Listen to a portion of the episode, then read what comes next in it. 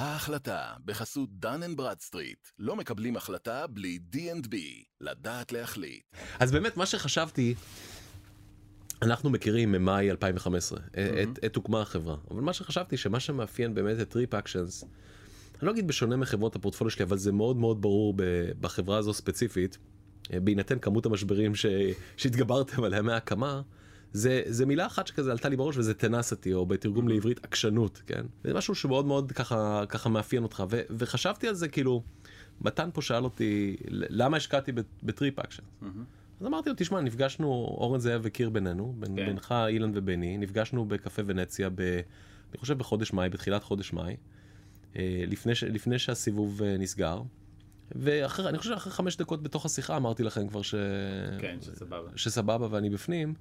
והוא שאל אותי אבל רגע למה לא עשית diligence לא עשית זה אמרתי לא לא לא לא עשיתי שום דבר זה היה נשמע לי רעיון מופרע מספיק ואריאל היה נראה לי מטורף מספיק כדי כדי להשתולל על זה כן. ובדיעבד אה, אני שמח שאנחנו נראים שאנחנו צודקים. מה אתה אומר נתחיל? יאללה. יאללה.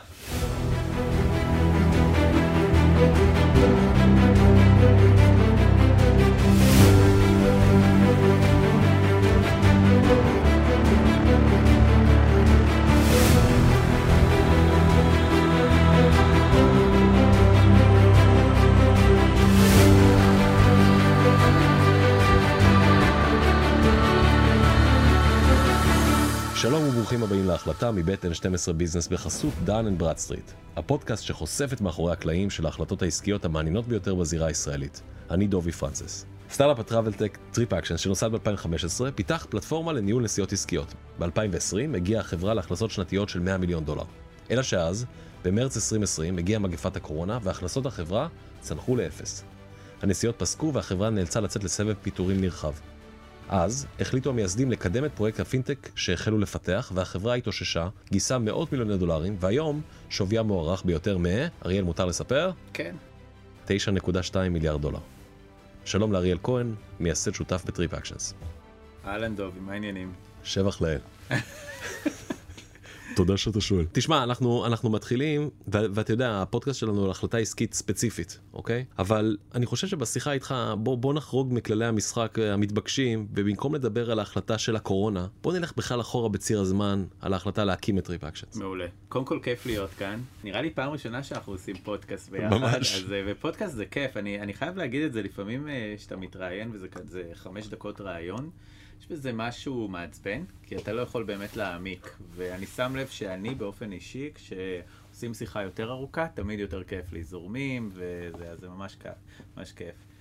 ואם מדברים כבר על החלטה, אני באמת חושב שדווקא ההחלטה יותר מעניינת מכל ההחלטות של המשברים של החברה, זה דווקא ההחלטה להקים את Trip uh, Actions. זה, זה ההחלטה המעניינת. אני ואילן, היה לנו סטארט-אפ אה, לפני, שמכרנו אותו מאוד מהר, אחרי תשעה חודשים, והסטארט-אפ הזה עשה כסף, בעיקר למשקיעים, קצת לנו, אבל בתכלס, אתה מגיע להבנה שאם מכרת את החברה שלך אחרי תשעה חודשים, לא עשית כלום.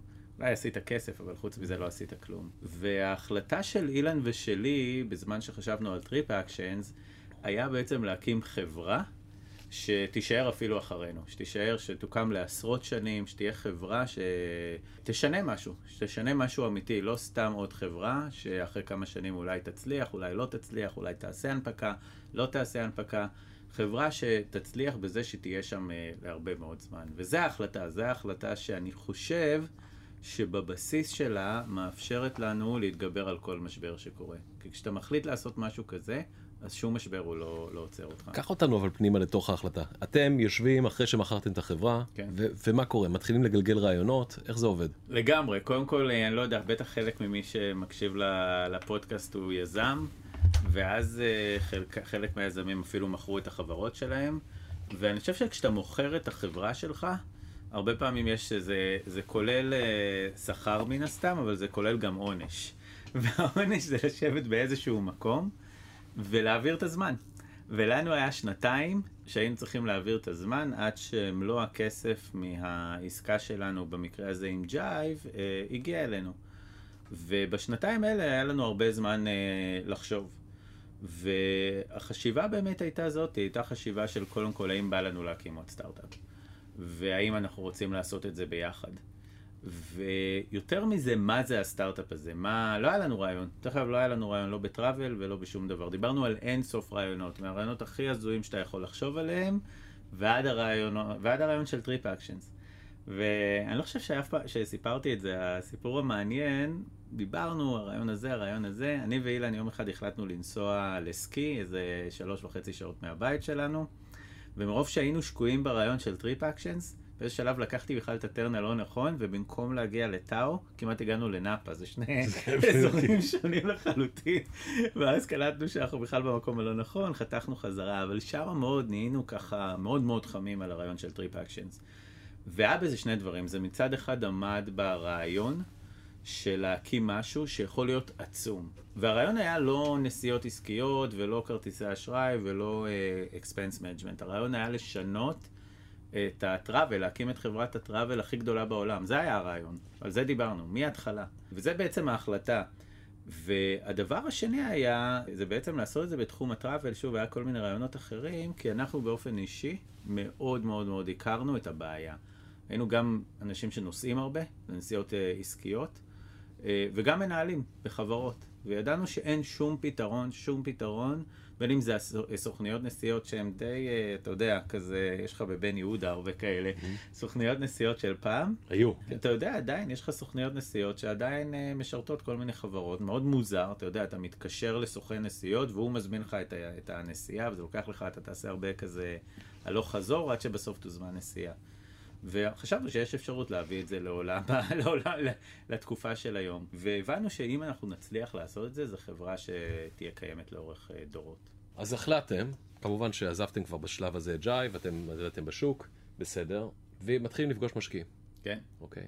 לפני הפגישה עם אורן, פגשתם משקיעים נוספים, אני מניח? פגשנו לא הרבה.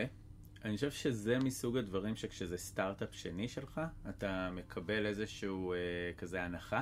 מכל המשקיעים, ואני די בטוח שאם זה היה סטארט-אפ ראשון, אף אחד לא היה משקיע ברעיון הזה. להקים אה, חברת נסיעות, כל אחד שתדבר איתו מהתחום יגיד לך שהשתגעת. זה משחק מאוד של ענקים, היתרון לגודל הוא אדיר. למעשה אם אתה קטן כמעט אין לך שום סיכוי. אין לך כמעט שום סיכוי. אני תמיד, אה, היום כשבאים אליי כל מיני חברות אה, שרוצים לעשות סטארט-אפ לטראבל, אני... אני תמיד מסתכל על זה וצוחק, אין לכם שום סיכוי, כמו שהיו אומרים לנו, אם זה היה הסטארט-אפ הראשון. הסיבה היחידה שאנשים הסכימו להשקיע בזה, לדעתי, זה שזה סטארט-אפ שני, ואז נותנים לך ליהנות מה... אתה יודע, מהספק. כמו הריף מ Lightspeed Ventures ואורן שהיו משקיעים שלכם גם בס... אין קרן שלא רצתה להשקיע בזה. אין קרן. אני חושב שהייתה אחת, אני חושב. מי? לא, לא רוצה להגיד שמות, לא רוצה להכפיש, אבל היה, היה, הייתה קרן ישראלית אחת. אה, ישראלית כן, אבל... עוד שהביאו את המנכ"ל, לא, זה סיפור שסיפרת לי פעם שדווקא נדבק אצלי, שהביאו את המנכ"ל של Bookings לשעבר. כן, כן, כן. זאת אומרת, הם הביאו איזה subject matter expert לתוך השיחה. ואני אגלה לך סוד, אני אספר לך למה אני אפילו לא זוכר את זה. אני חושב ש... גייסנו את הכסף בשבוע, ובשבוע הזה דיברנו עם כל המשקיעים, גם עם קרנות מאוד uh, מפורסמות, וגם עם, uh, עם uh, משקיעים פרטיים. ושבוע לפני זה, שבועיים לפני זה, התאמנו. והתאמנו על קרנות שידענו שלא ניקח מהם את הכסף. אה. אז הסיבה שאני זוכר את ה... לא, אפילו לא זכרתי, עכשיו הזכרת לי. אבל הסיבה שאני אפילו לא זכרתי את זה, שזה היה יותר בשלב האימונים. אבל כן, הם הביאו, כמו שהרבה אחרים עשו ולידציה, הביאו אה, אנשים מהתעשייה. ובמקרה הזה אתה צודק, זה... הביאו את אה, ג'ף בויד, הוא אחד ה... אתה יודע, הוא נחשב אגדי בתעשייה, היה המנכ"ל של פרייסליין, עוד לפני שקראו לזה Bookings.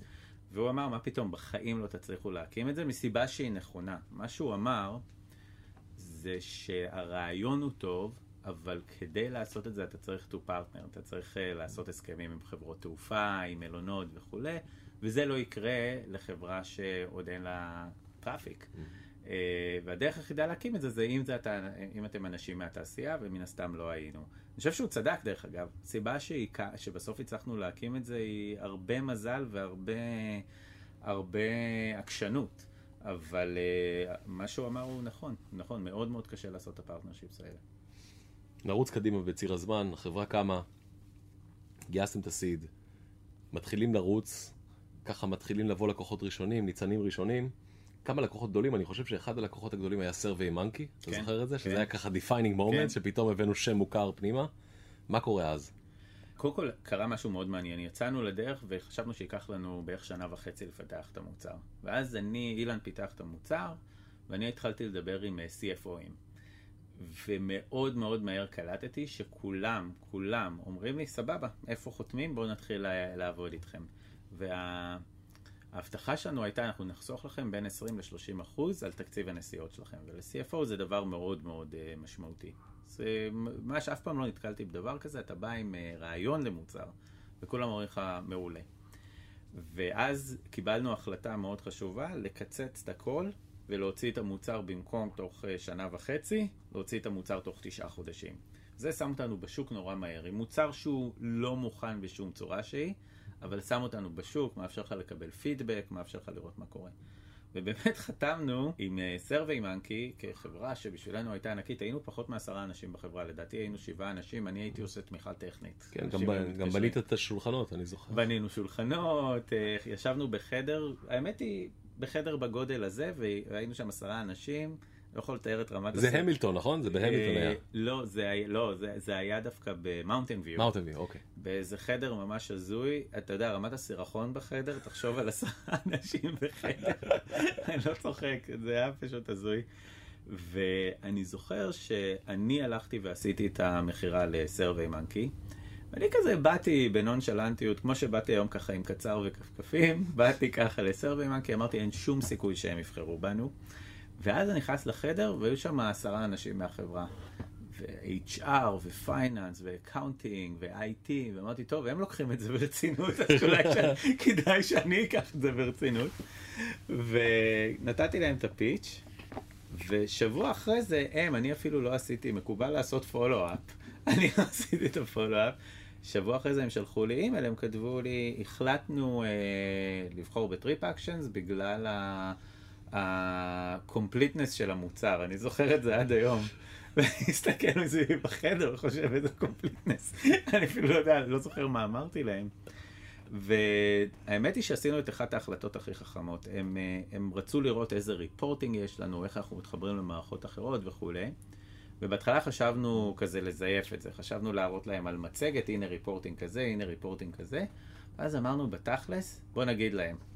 באנו אליהם, אמרנו להם, תשמעו, אה, סיפרנו לכם על הרעיון, המוצר גם מוכן להזמנת טיסות, להזמנת מלונות, אבל כל מה שאתם מדברים עליו, אין לנו את זה עדיין. תגידו לנו מה אתם, מה אתם אה, רוצים. וזה מה שהיה במשך חצי שנה, יחד איתם עשינו את המוצר. זה דרש איזשהו אומץ, כי יכלנו להפסיד את הלקוח ולהגיד להם בעצם אין לנו כלום, אבל מצד שני, זה יצר את המוצר שהרבה מאוד שנים אחר כך, הוא היה מוצר מאוד רלוונטי בגלל זה, הרבה מאוד שנים אחר כך אה, לקח אותנו קדימה, וזה יצר משהו יותר חשוב, יחסי אמון איתם. אה, וזהו, זה, זה שוב, זה מסוג ההחלטות האלה שאתה מחליט, של אה, לכאן או לכאן, והחלטה של uh, to come clean, כן. ולהגיד להם אין לנו את זה, הייתה מאוד נכונה. וזה בשנת, איזה שנה זה? זה היה ב-2016, בתחילת 2016. סגרתם אותם, ואז כן. נוצר איזשהו מומנטום בחברה, מתחילים לבוא לקוחות נוספים? מתחילים לבוא לקוחות נוספים, ועם כל אחד מהלקוחות שמגיע היה משבר. כל אחד. והסיבה היא שהחברה לא הייתה מוכנה לזה. החברה, אתה מתחיל להיכנס לבעיות שבכלל לא חשבנו עליהן. בעיות של, אה, אוקיי, יש כמה אנשים שנמצאים באיזה משרד בלונדון, יש כמה אנשים שנמצאים במשרד בסינגפור. איך אתה מזמין להם את, ה, את הטיסות? אה, בעולם הטראבל יש עניין של אפליית מחירים. וגם אה, אפליית תוכן. התוכן שאתה תראה בישראל הוא לא התוכן שאתה תראה באירופה, לא התוכן שתראה בארצות הברית, ובטח ובטח לא אותם מחירים. אה, ואם אתה לא קונה את הדברים בגיאוגרפיה הרלוונטית, אתה בעצם לא רלוונטי, אתה לא תיתן את המחירים הנכונים ואת, ואת התוכן הנכון. ואת זה בכלל לא ידענו.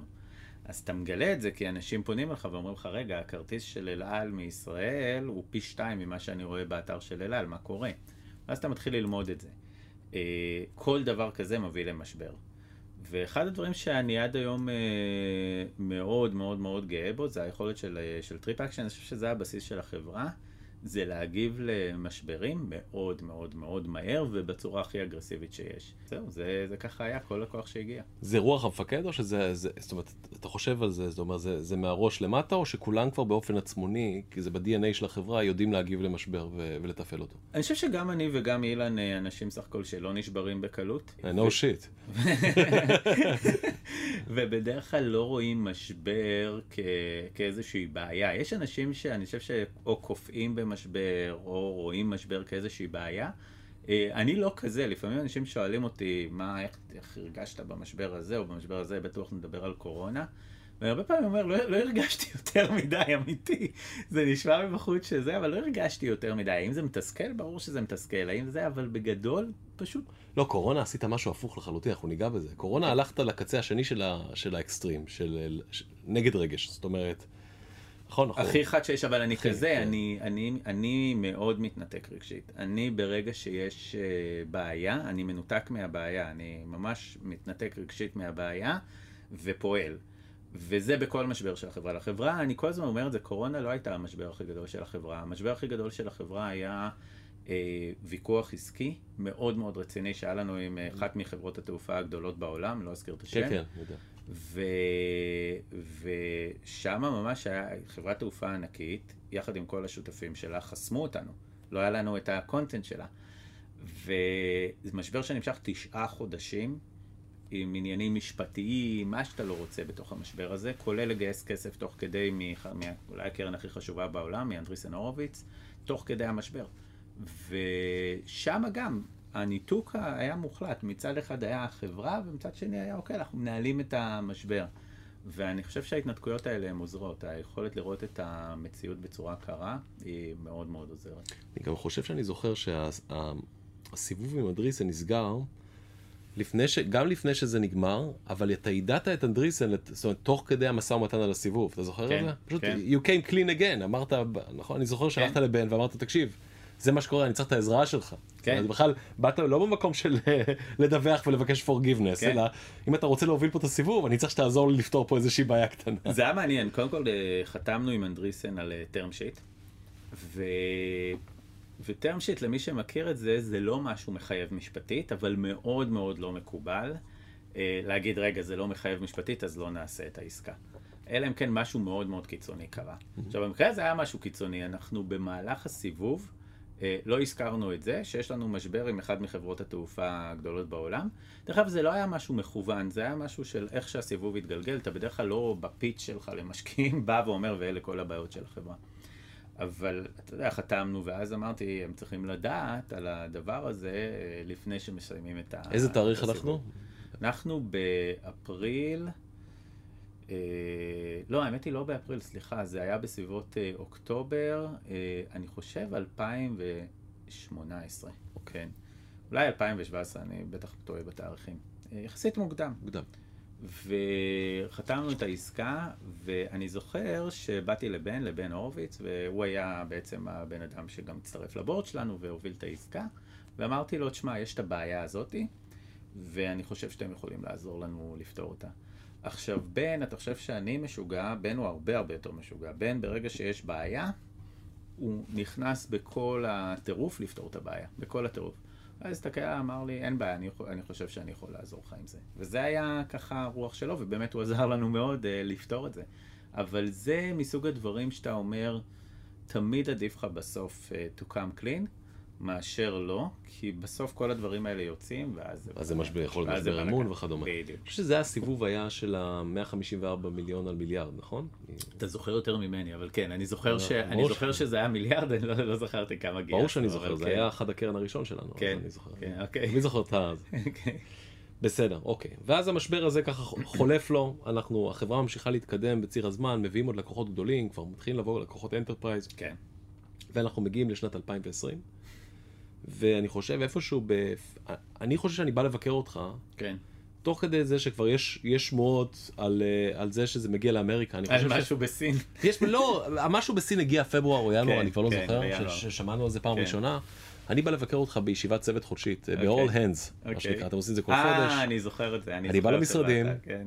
ובאותו זמן כבר יש את השניים שלושה אנשים ראשונים שנדבקו באמריקה. כן, בסיאטל. בסיאטל.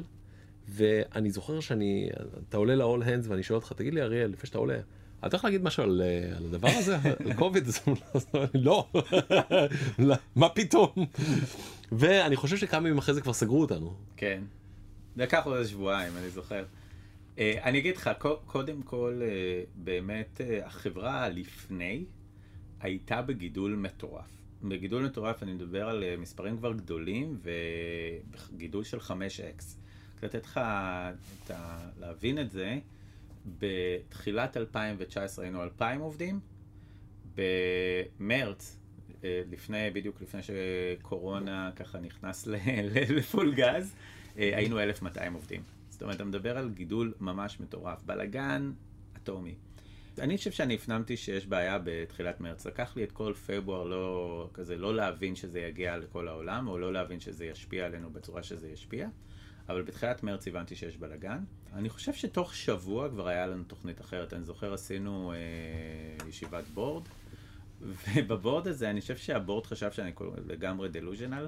הצגנו, אה, היה ויכוח, האם צריך to, אני לא יודע איך להגיד את זה בעברית, to hibernate. hibernate, כן, אה, להקפיא, להקפיא. להקפיא את החברה, כלומר להקטין אותה בצורה משמעותית, ובעצם לחכות, לחכות אה, אולי להישאר, לא יודע, כמות מסוימת של עובדים, מאוד מאוד קטנה, ולחכות את כל המשבר.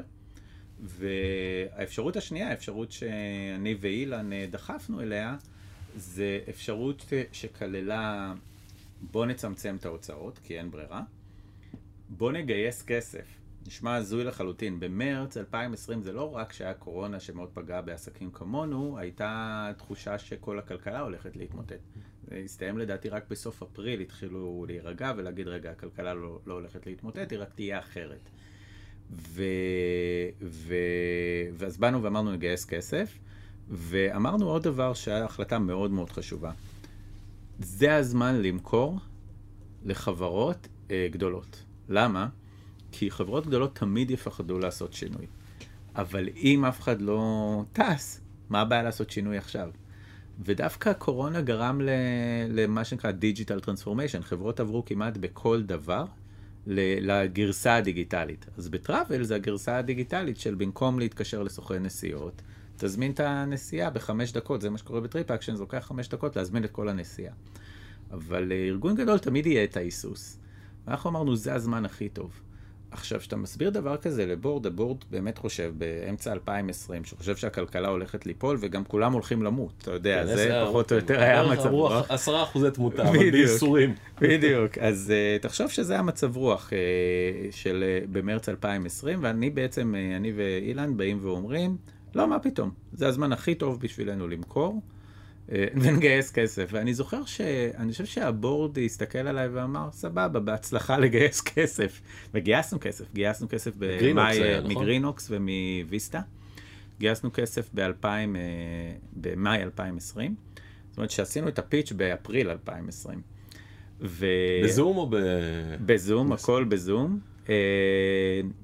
אה, דווקא דרך אגב עם Greenoaks נפגשנו פנים אל פנים, אבל, אבל עם כל השאר זה היה בזום. ואני זוכר, זה היה pitch מאוד מאוד מוזר. אתה בא ומסביר לכל החברה כאילו שום דבר לא קרה, ואז בסוף אתה מגיע ל punch line, אתה מראה את ה-P&L, את המאזן של החברה, ואתה מראה שם שאין revenue לחברה. וזה מוזר, עכשיו חברה בשווים גדולים, איך אתה מסביר, חברה שווה 4 כן, מיליארד דולר. זה לא היה 2021.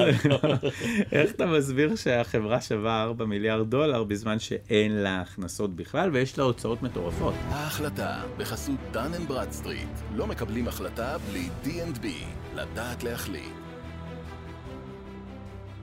כן, תחשוב, אין הכנסות ולחברה יש מאות עובדים. על זה היה שם הרבה החלטות, אני חושב שההחלטה לא הייתה לפטר, או ההחלטה לא הייתה לגייס, או ההחלטה לא הייתה ללכת למצוא enterprises, או לעבור ל Liquid, המוצר פינטק שלנו. ההחלטה הייתה אחרת לגמרי, ההחלטה הייתה להמשיך.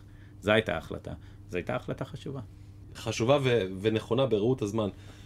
קרו הרבה דברים בתעשייה בזמן שכל השאר נכנסו ל hibernation, כן. נכון? זאת אומרת, זה גם, זה גם סלל איזושהי הזדמנות לרכוש חברות נוספות בתחום, כן. לפתח את הטכנולוגיה, לקחת עוד market share. כן. אנחנו במהלך קורונה רכשנו שלוש חברות. עכשיו, אה, זה דרש עוד גיוסים. עכשיו, זה דרש משקיעים שהיו מוכנים להמר על דבר שבעיניי הוא מאוד פשוט, בעיניי, זה, זה מה שאמרתי, אולי כי אני יודע להתנתק, בעיניי אף פעם לא היה הימור. אני חושב שאם פתחת, אני יודע שטוויטר בכותרות, ובצדק, כי זה מערכת מטופשת של אנשים שמחליפים דעות מטופשות. והדעה המטופשת ביוני 2020 הייתה, שאנשים לעולם אה, לא יחזרו לעבוד מהמשרד, אה, שאנשים לעולם לא יעשו יותר נסיעות עסקיות. יכלת כל טוויט היה סביב הדבר הזה, ושהכל השתנה. אתה לא בטוויטר, אני מבין. אני דווקא כן בטוויטר, זה, זה מקום די משעשע, זה מקום די משעשע. אני חושב שגם עכשיו, במשבר הזה, זה נורא משעשע איך כל עם, כמו עדר, אה, יש להם את אותה דעה בכל דבר. שמע, זה מדהים שאתה אומר את זה, זה מזכיר לי. הרי אתה ואני דיברנו המון במהלך הקורונה. כן. בתחילת הקורונה היינו כמעט, כן. אני חושב שכל יום בילינו איזה שעה בטלפון, עד שיום אחד החלטת להתנתק, אנחנו ניגע בזה עוד שנייה. אבל uh, פנה אליי באותו זמן, ב... אני חושב שזה היה בלינקדאין, בצורה מאוד public ומאוד אגרסיבית, יזם בתחום ה travel tech. אוקיי. אוקיי? יש לו חברה, אני לא אגיד שם החברה, אבל יש את המילה train בחברה, אוקיי? אוקיי. והוא אמר לי, באותו זמן יצאה הכרזה שגייסנו חמש, אה, לפי שווי של חמש מיליארד דולר כן. מ Greenoaks, בחודש מאי זה יצא, או בחודש יוני יצאה הכרזה. והוא כותב, זה, זה fucking bullshit מוחלט, סליחה שאני מקלל פה ב... כן. זה bullshit מוחלט. אה, בחיים travel בחיים לא יחזור, TripActions זה בחיים לא תחזור להיות צל של מה שהייתה, צל של מה שהייתה בעבר. אגב, עשיתי איזה screenshot ושמרתי את זה ב favorites שלי, רק כדי שנוכל לבקר את זה, אבל זה באמת היה הסנטימנט אז. אני, אני חושב ש... בכלל, אה, אני, אני חושב של כל, כל קורונה, יש לי, לי, אני חושב שלך יש דעות דומות, יש לי דעה מאוד מאוד קיצונית על זה. כל קורונה, כל מה שקרה אה, בקורונה, מהסיבה שלא יכלנו לצאת מהבתים, אני חושב בארצות הברית לא יכלת לצאת מהבית, אבל כאן אנשים אה, סגרו אותם בתוך הבית, לא נתנו להם לרדת במדרגות למטה. אני זוכר את זה. אני חושב שזה תופעה של רשתות חברתיות, יותר מהכל. זה לא שאין מגפה או יש מגפה, ברור שהיה מגפה. המגפה הזאת היא... שאנשים בה סבלו ו, ומן הסתם מתו, אה, נופחה בעיניי ובעיניי רבים, אה, הרבה מעבר לגודל שלה כתוצאה מרשתות חברתיות, חד וחלק.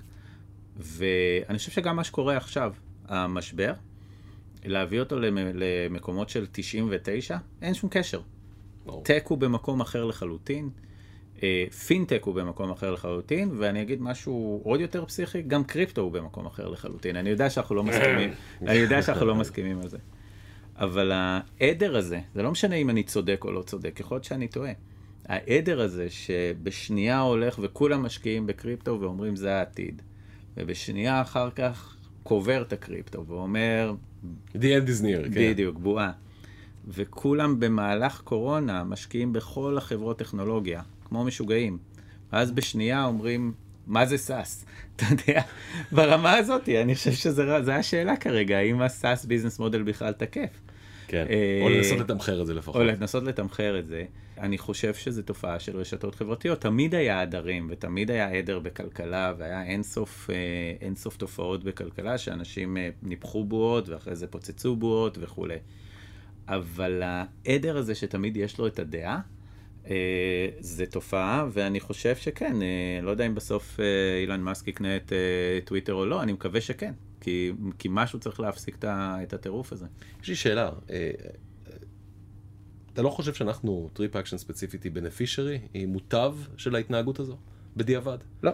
זה אני... לא סלל איזשהו, איזושהי דרך ל TripActions שאולי היה לנו יותר קשה להגיע אליה אילולא המשבר? אני חושב שהמשבר הפך את TripActions לחברה יותר חזקה.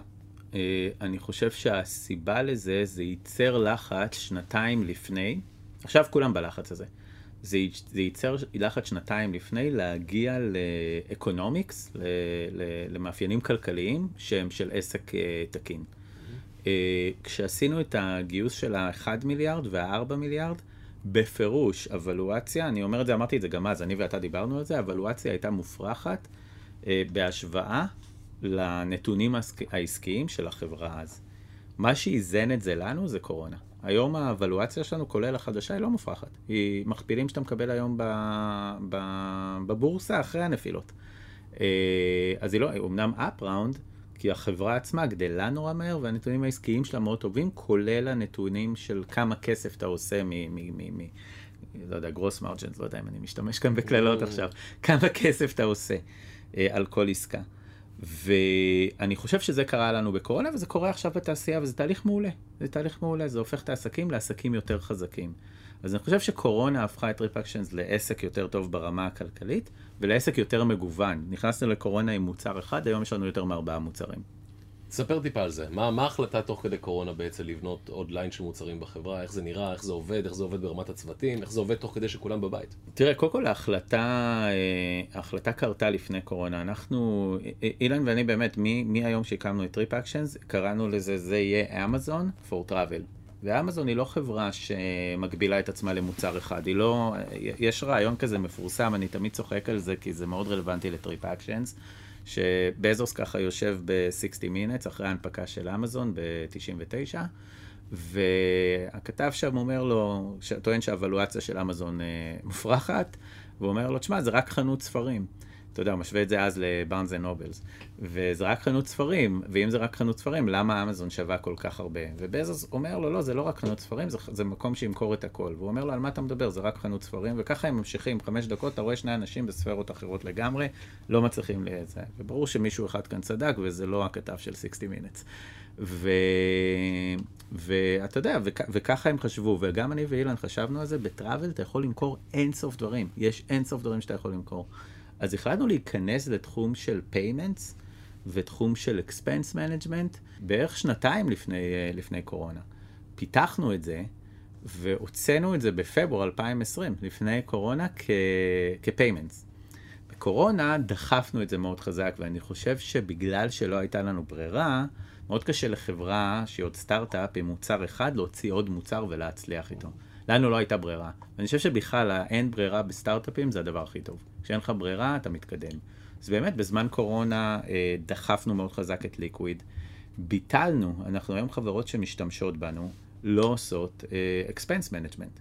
אתה לוקח את הכרטיס אשראי שאנחנו נותנים לך, אתה הולך, נגיד אני עכשיו אה, אזמין אותך לקפה בסוף הריאיון כאן, אה, אני אעשה swipe ל card וזהו, אין expense management, אנחנו נתפוס את כל מה שקרה, נדווח את זה לחברה, החברה לא תצטרך לעשות שום דבר.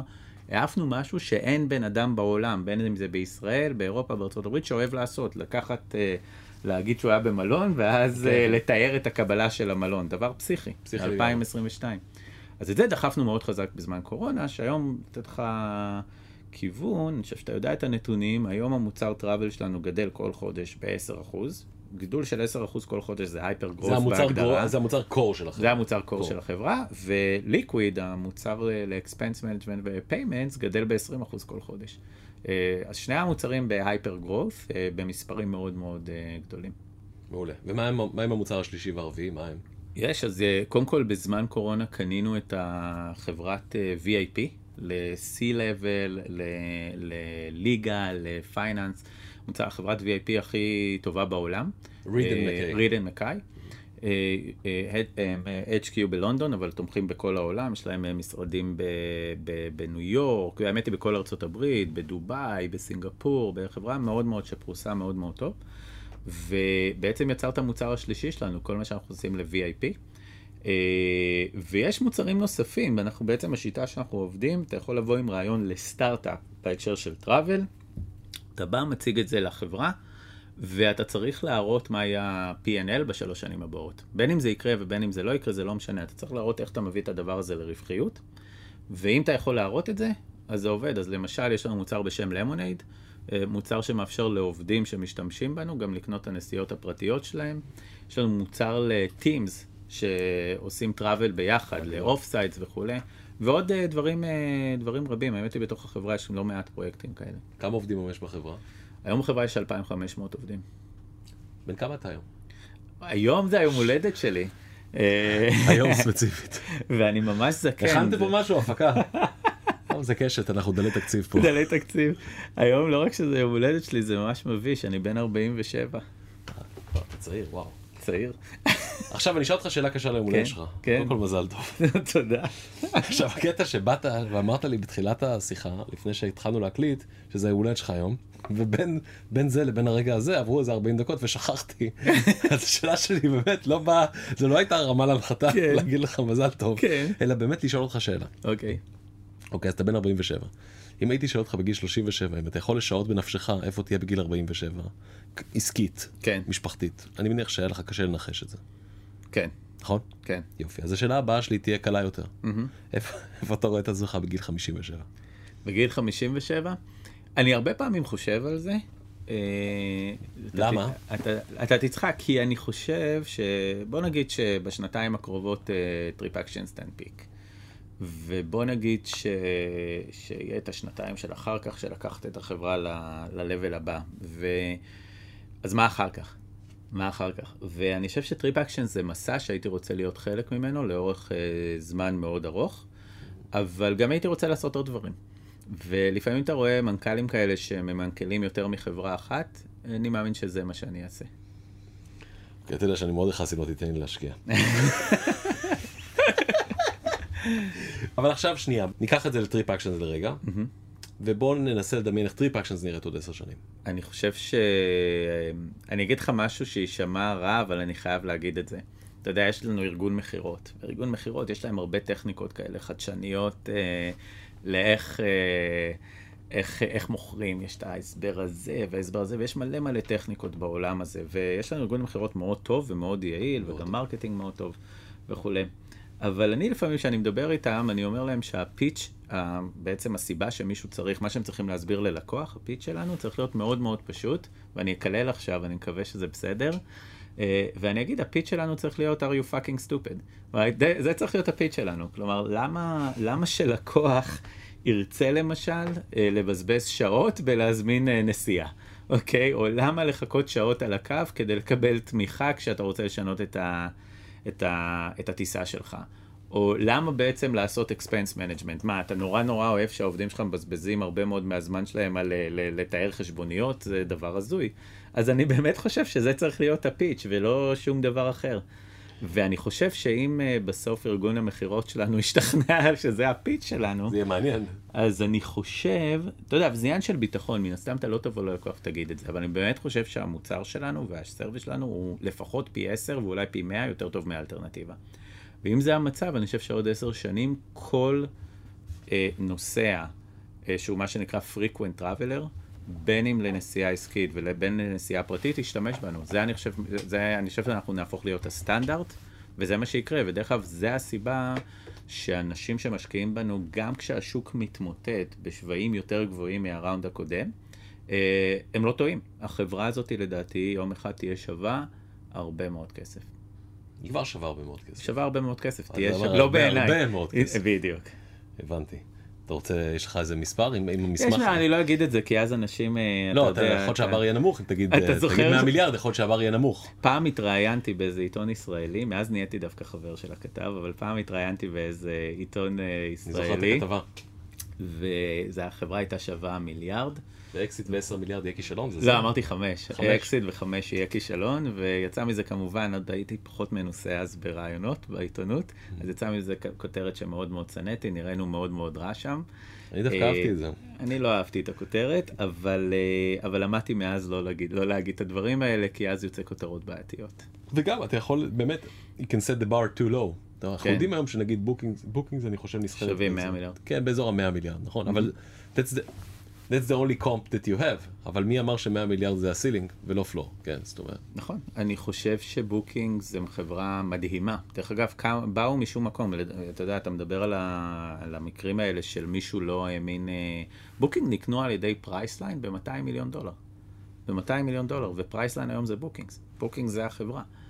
וחברה ששווה 100 מיליארד דולר, זה נחשבת אחת הרכישות הכי טובות בהיסטוריה. אה, דרך אגב, מי שהוביל את הרכישה, אה, גלן פוגל, הוא היום המנכ"ל של Bookings, אה, לא סתם.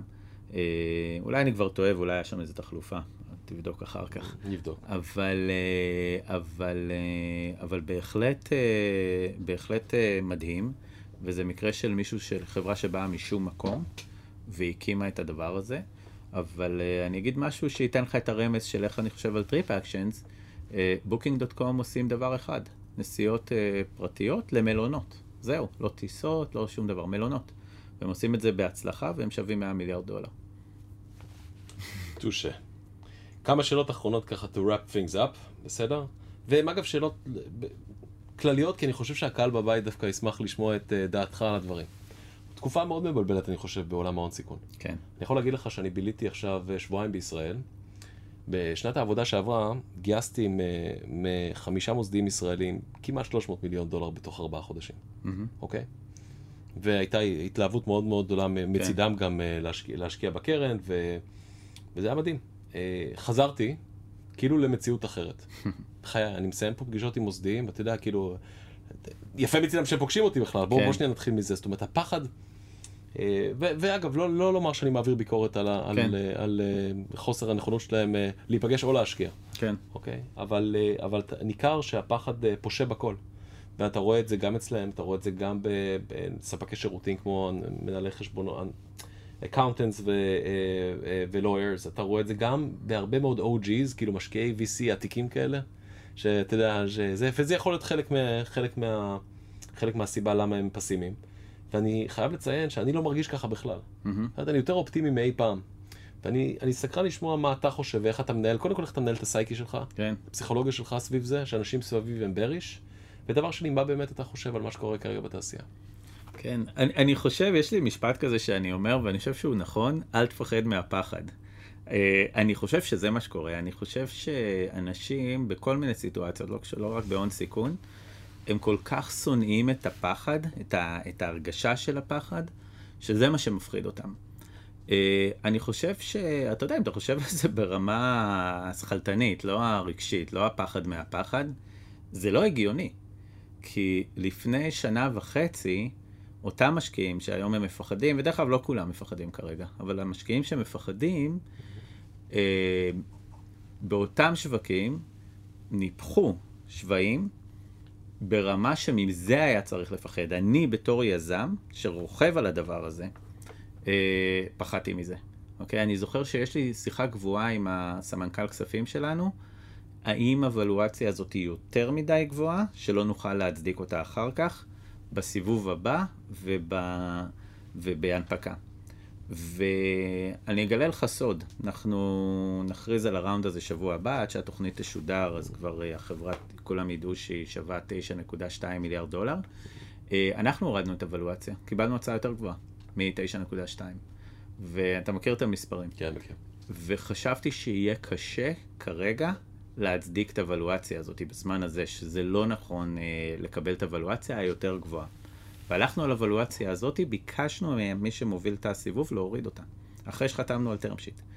ודבר מאוד לא סטנדרטי.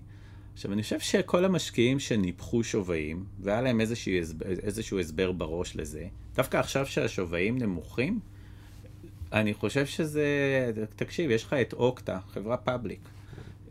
אין דרך לעשות היום לוגין למערכות IT. בכל העולם בלי אוקטה, אין שום דרך אחרת. והחברה נחתכה ב, לדעתי איזה 70 אחוז. לא, לא מצליח להבין למה זה לא השקעה טובה היום. האם החברה, האם הבורסה יכולה לרדת בעוד 20 אחוז? ברור שכן. האם זה אומר שאוקטה תרד בעוד 40 אחוז מעכשיו? ברור שכן. האם כולם בסוף יצטרכו לעשות לוגין למערכת העסקית שלהם? גם ברור שכן. אז מה הבעיה? אה, אנשים השקיעו בזום בקורונה כאילו אין מחר, הביאו את זום לשווים לא הגיוניים. גם אם כל בן אדם מלא אדמות ישתמש בשתי חשבונות זום וישלם פעמיים לזום, השווי לא היה הגיוני. אבל זום היום נחתכה לשווי של אה, 30 מיליארד דולר. חברה שמדפיסה כסף, חברה רווחית, אה, מדפיסה כסף בגרוס מרג'נס מטורפים, והיום אנשים לא מוצאים את הסיבה להשקיע בזום. אז אותו דבר קורה גם בשוק הפרטי. וכן, יש חברות גרועות שהושקע בהם, אה, שהושקעו בהם סכומים לא הגיוניים בשווים לא הגיוניים, ואני חושב שעכשיו בשנה הקרובה אנחנו נגלה הרבה מהם. אני חושב שאנחנו כבר מגלים. חלק מהם. ויש עדיין חברות מאוד מאוד טובות. אה, ולא רק TripActions, יש הרבה חברות מאוד מאוד טובות שם. ואני חושב שמשקיעים לא, לא התנהגו בצורה רציונלית אז, והם לא, דיברתי על העדר בהתחלה, ולא מתנהגים בצורה רציונלית עכשיו. אתה יודע, זה נורא מעניין לחשוב מתי פחד נגמר ומתי אופורטוניזם נגמר. כן. לדעתי יש איזושהי נקודה שבה גם עכשיו ה cycle שאנחנו רואים שהוא באמת downward, spiraling, cycle כן. כזה, מדכדך למדי, יש לומר, אה, ייעצר. אני חושב שאנחנו מתחילים לראות סימנים ראשונים של זה בשתי צדדים. בצד אחד עסקאות seed, תחרותיות מאוד. זאת אומרת, אני יכול להגיד לך, אני עושה הרבה עסקאות seed, והן יותר תחרותיות מאי פעם, כן. אה, בסביבת העבודה הנוכחית. ובצד השני אני אגיד שווקי ה crossover, שזה כן. האזור שבו אתם נמצאים, ש TripActions נמצאת, ממש לפני ההנפקה, היו סגורים לשלושה חודשים. הם סגורים עדיין. נכון. כן. אבל, אבל, אבל אתם סגרתם עסקה. נכון. וזאת אומרת, אז, אז האם אתם הסנונית הראשונה של סוג של חזרה לשגרה, או שאתה אומר, אתה עושה לי סימן של... לא, לדעתי אנחנו ה outlier במקרה הזה. אני חושב שיש בערך שלוש חברות שאני גם יודע מי הם. זה, אחד, דרך אגב, זה חברה טובה להיות בה, אחד זה SpaceX, כן. השנייה זה אנחנו, והשלישית זה חברת HR, בדיוק ברח לי השם שלה. אתה מדבר על Deel? לא. לא. גם הם, דרך אגב, עושים מאוד טוב, אבל לא, אני לא מדבר עליהם. ואני חושב שיש לך חברות מאוד מאוד, אני מדבר על Ripple, Rippling, סליחה, Rippling, בדיוק הכריזו על סיבוב ב-12 מיליארד דולר. ודרך אגב, גם Deel, אחד החברות שאני מושקע בה, אני יודע שאתה מושקע במתחרים, אבל אחד החברות שצומחת אה, מאוד מאוד מהר עכשיו. Mm-hmm. חברות שצומחות מהר ב economics טובים. אה, יש הצדקה לוולואציות האלה אה, גם עכשיו בשווקים גדולים, יש הצדקה לוולואציות האלה גם עכשיו. יש כמה קרנות שעדיין משקיעות. רוב הקרנות כרגע או על הגדר, או במצב מסוים, אתה מכיר את זה יותר ממני, במצב דיפולט מסוים אל מול ה-LPs, אז הן לא יכולות להשקיע. אז יש לך כזה מין קיפאון כזה, אני חושב, שהס... אני, אני חושב שזה לפחות שנה וחצי עד שהשווקים של השוק הפרטי ייפתחו. כן. של late stage. כן, כן, כן. אני חושב שזה גם טעות מתגלגלת, נכון? כי פחד מ-LPs מחלחל, מחלחל אל ה-VCs שלא יכולים להשקיע באותו קצב, ומשם ממשיך כמובן. או לא יכולים אה, to call the capital, אתה יודע, שזה גם בעייתי. אתה חושב שהגענו לנקודה כזו שבה... אני יודע שהגענו לנקודה כזו. מה אתה אומר? שהיו קריאות ל capital ש... שלא, שלא מומשו? שלא עמדו בתנאים של הקרן, ולכן לא יכולות להיות ממומשות. ממוש... ממומשות. כן. שאלה אחרונה ל...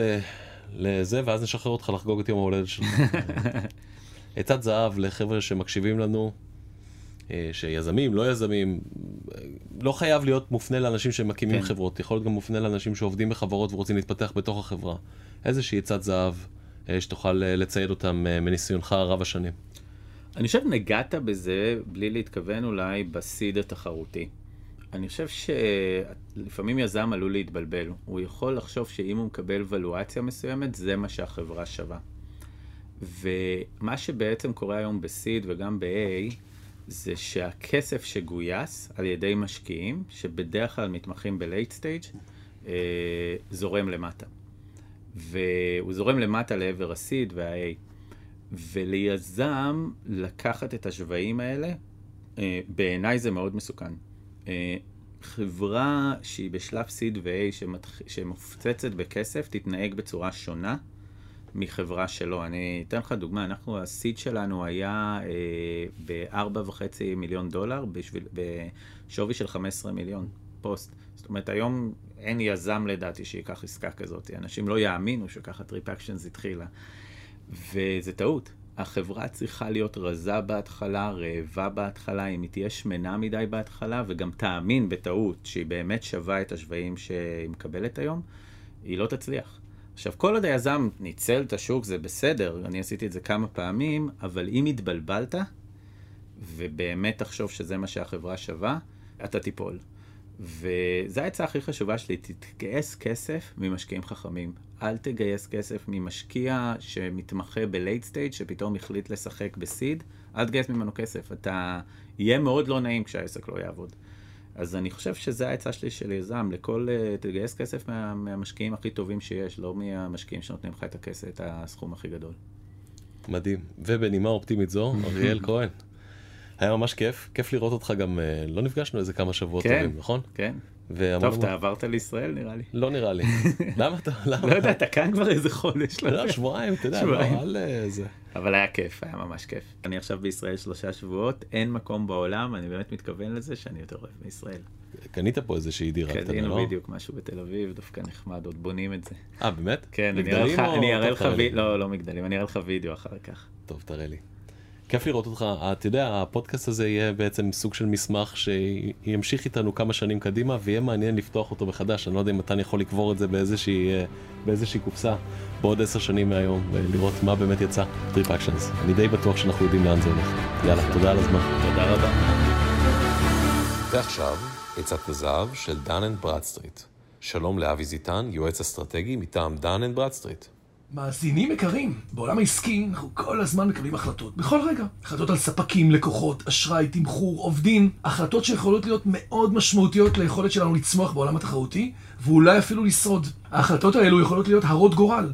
אשראי ללקוח בעייתי למשל יכול לסבך אותנו בגבייה, בתזרים, או במהלכים משפטיים מיותרים, כואבים ויקרים. אני מציע לכם לקחת רגע זמן ולחשוב, איך היום אתם מקבלים את ההחלטות העסקיות שלכם ביום-יום?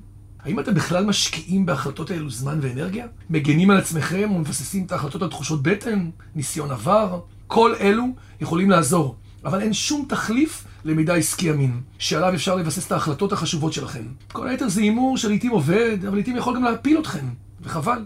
אז בפעם הבאה כשאתם רוצים לתקשר עם ספק חדש בארץ, מחו"ל, בפעם הבאה שאתם שוקלים לתת מסגרת אשראי אצלכם ללקוח, לאפשר תשלום דחוי, או כל החלטה רלוונטית אחרת. חשוב מאוד שתבדקו את החברה או את האישות שממולכם, כדי שתוכלו לדעת ולקבל את ההחלטות העסקיות שנכונות ביותר עבורכם. Dun & Bradstreet מציעים את הבסיס נתונים הגדול ביותר, עם מידע מקיף על כל החברות הישראליות, כולל דירוג סיכונים שיעזור לכם לקבל החלטה. להגן על עצמכם, כדי שתוכלו להתמקד בצמיחה של העסק שלכם. ולפרק זמן מוגבל, אנחנו יכולים לתת לכם אפילו התנסות בלי תשלום ובלי התחייבות, אז אה, חפשו Dun & Bradstreet, תרשמו חינם, ותתחילו לקבל החלטות יותר נכונות. הרבה הצלחה.